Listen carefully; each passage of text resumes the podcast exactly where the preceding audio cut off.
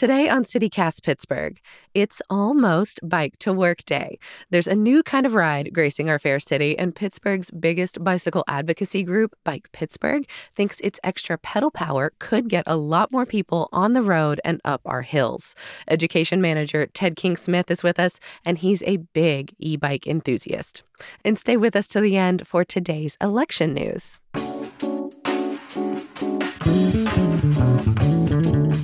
It's Wednesday, May 17th. I'm Megan Harris, and here's what Pittsburgh's talking about.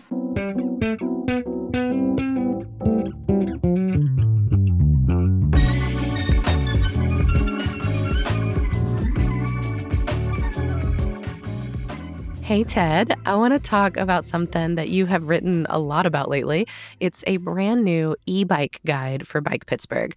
I hope we're not blowing up your spot here, but tell me about Pittsburgh's newest commuting craze.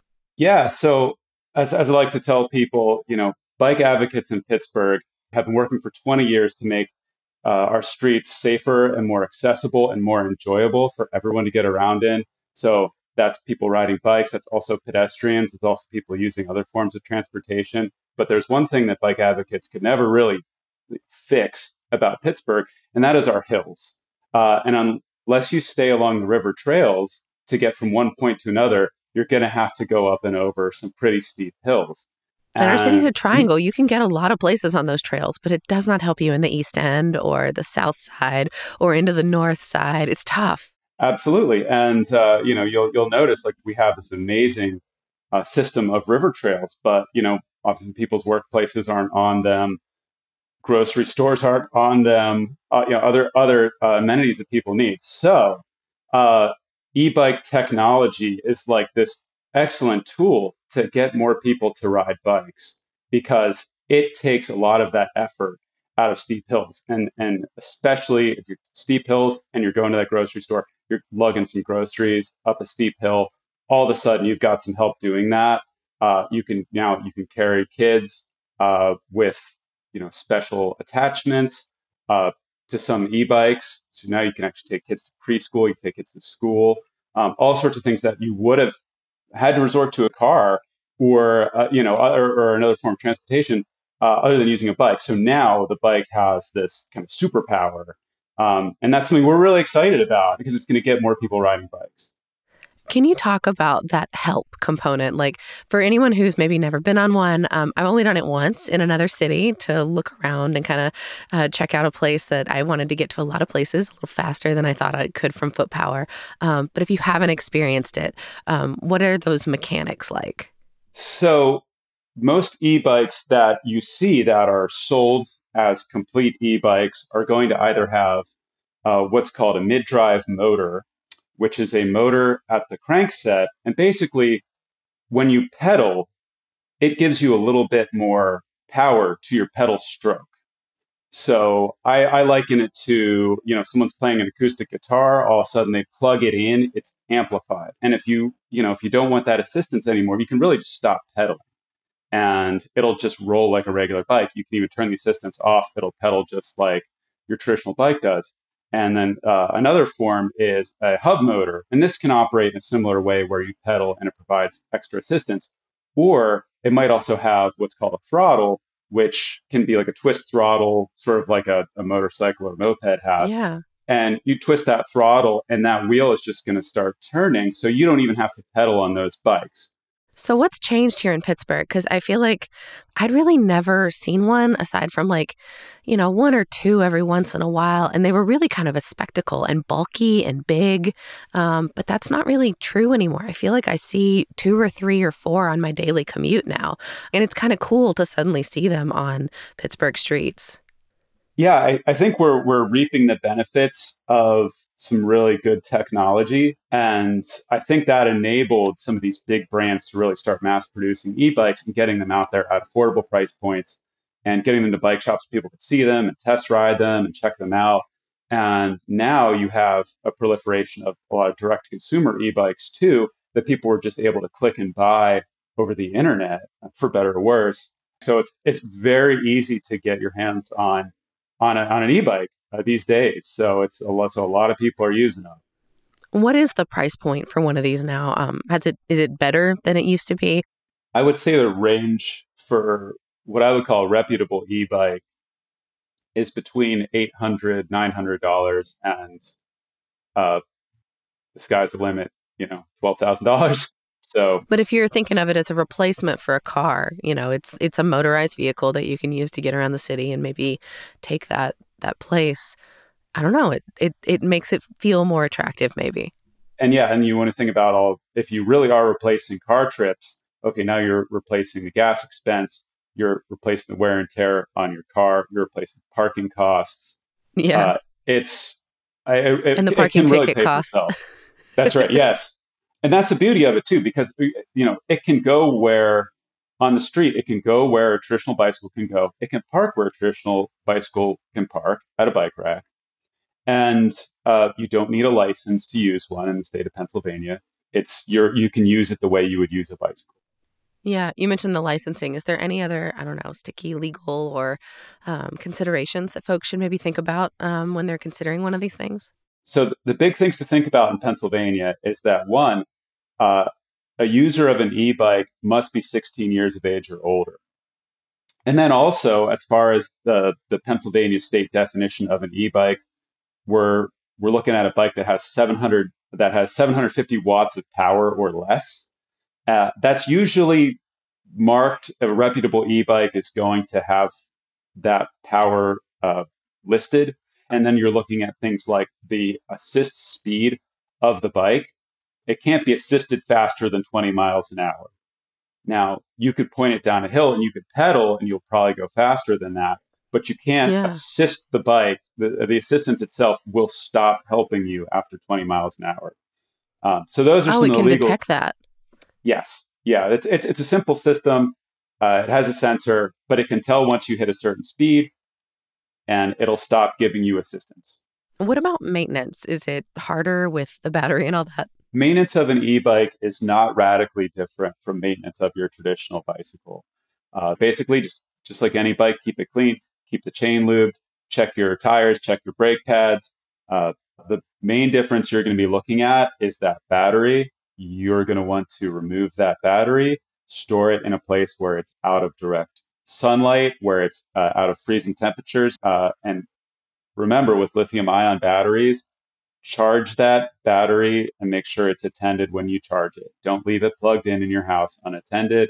Um, on reputable e-bike batteries, there's a battery management system which will make sure that it doesn't overheat when it's charging. However, you don't want to take any chances.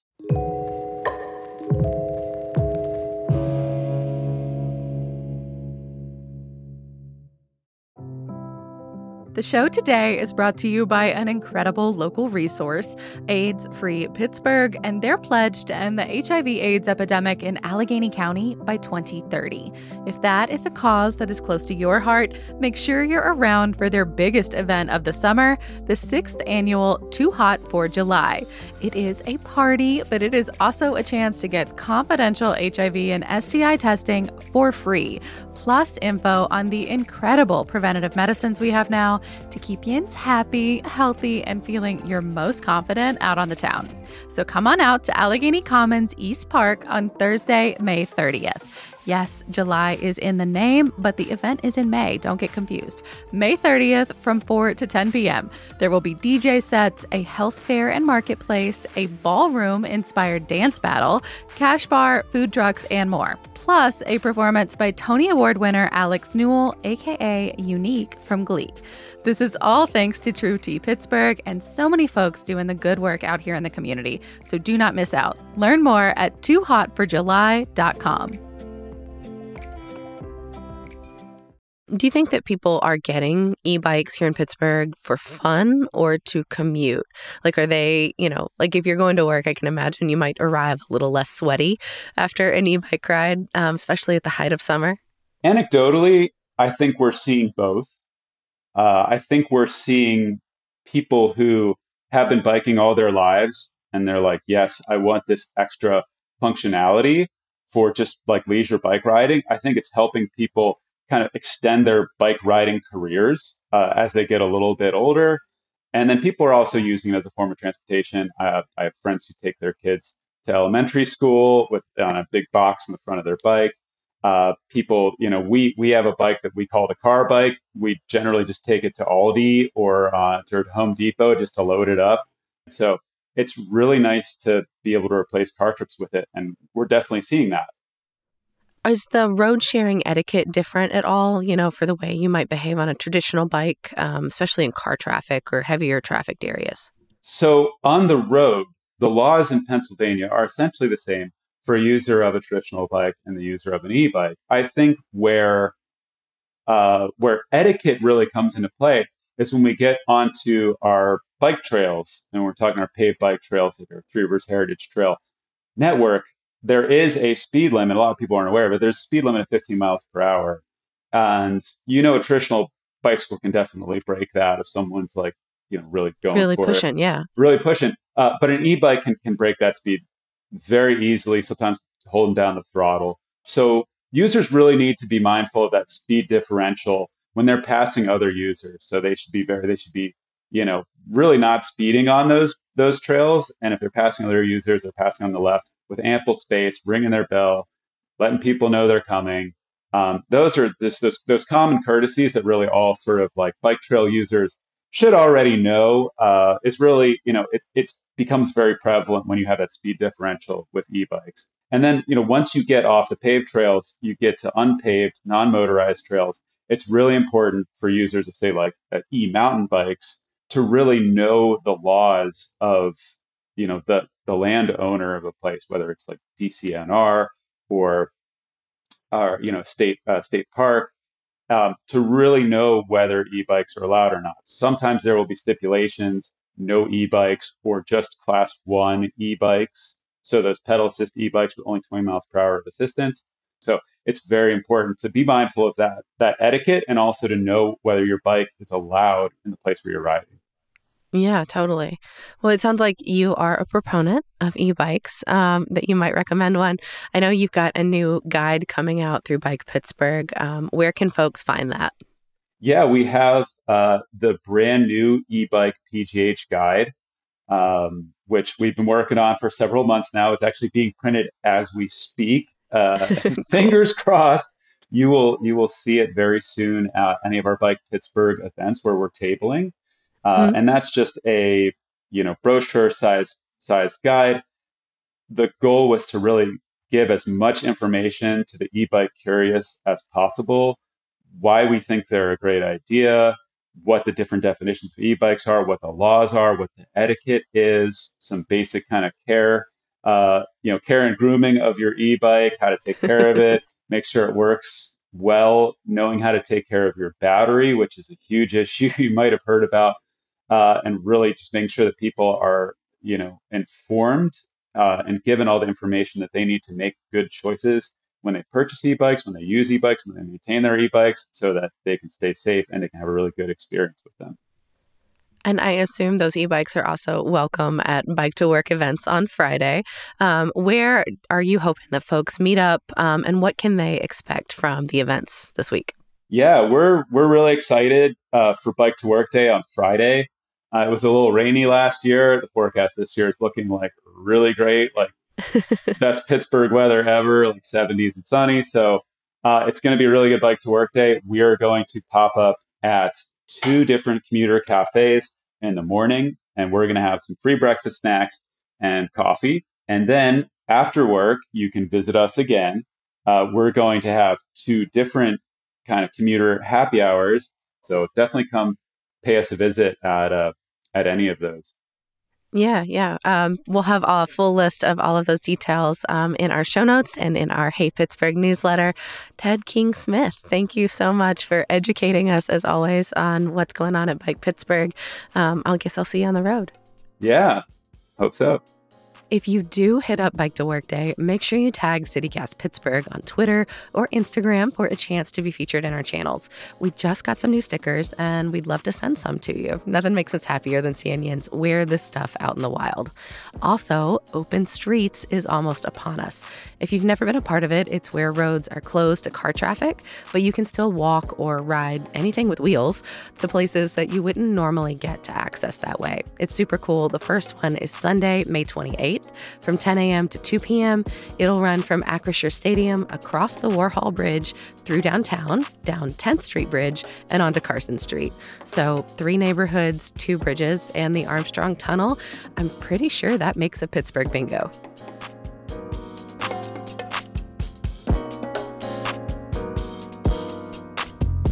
Lead producer Mallory Falk has got the big news today our election results.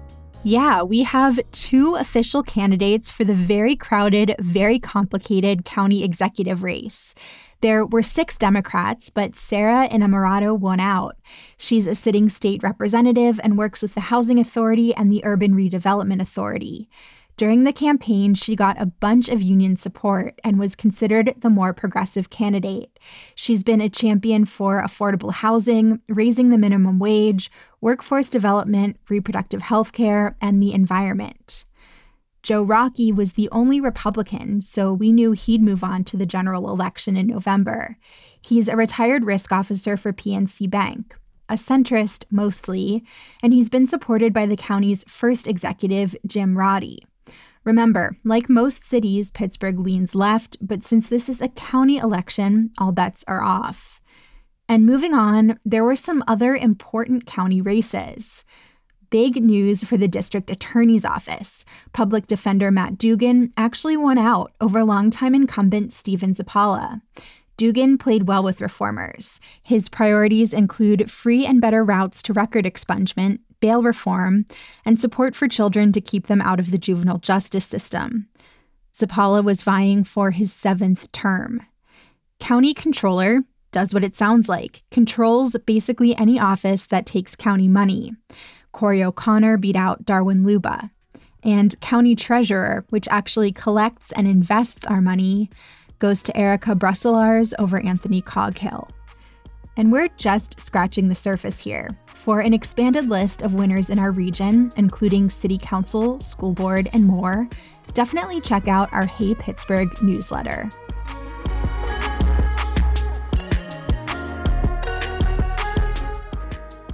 That's all for today here on CityCast Pittsburgh. If you're liking the show, please tell someone, rate us, and leave us a really nice review. We like to hear from you. We'll be back tomorrow morning with more news from around the city. Talk to you soon.